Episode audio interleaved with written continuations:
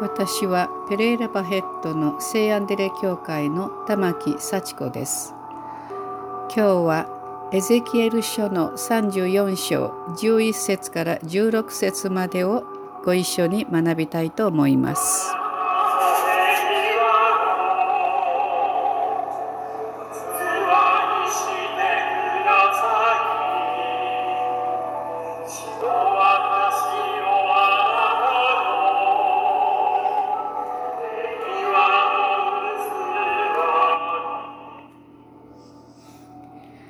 まことに主なる神はこう言われる。見よ、私は自らの群れを探し出し、彼らの世話をする。牧者が自分の羊がちりぢりになっている時に、その群れを探すように、私は自分の羊を探す。私は雲と密雲の日に散らされた群れをすべての場所から救い出す。私は彼らを諸国の民の中から連れ出し、諸国から集めて彼らの土地に導く。私はイスラエルの山々、谷間、また居住地で彼らを養う。私は良い牧草地で彼らを養う。イスラエルの高い山々は彼らの牧場となる。彼らはイスラエルの山々で憩い、良い牧場と肥沃な牧草地で養われる。私が私の群れを養い憩わせると王なる神は言われる。私は失われたものを尋ね求め、追われたものを連れ戻し、傷ついたものを包み、弱ったものを強くする。しかし、超えたものと強いものを滅ぼす。私は公平をもって彼らを養う。イエス様の私は失われたものを尋ね求め、追われたものを連れ戻し、傷ついたものを包み、弱ったものを強くするという御言葉を読んだ時に思い出されたのが、イエス様の誕生から復活までの生涯を通して示された弱い小さいものに対する愛の姿です。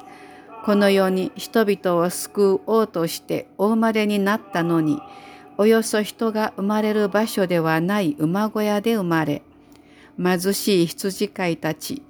異国の賢人たちに迎えられたのは、徹底して弱い立場の者たち、貧しい者たち、虐げられた人々、病を抱える人々を愛し救うために来られたことを指し示す象徴的な状況であったように思います。失われたものを探し、迷い出たものを連れ戻すこと、闇から光へ、罪を悔い改めさせ、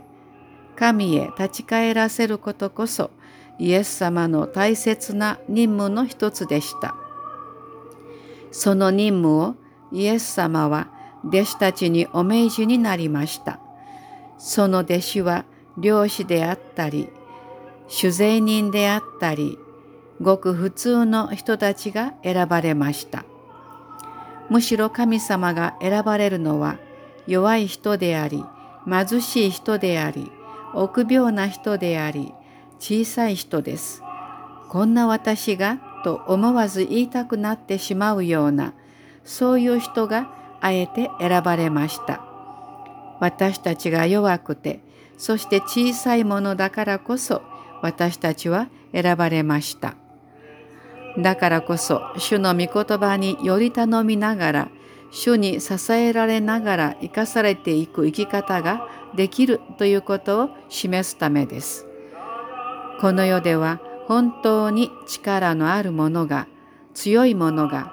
もてはやされるという世の中だと思います。自分に自信がなく神の力なくしては何もできない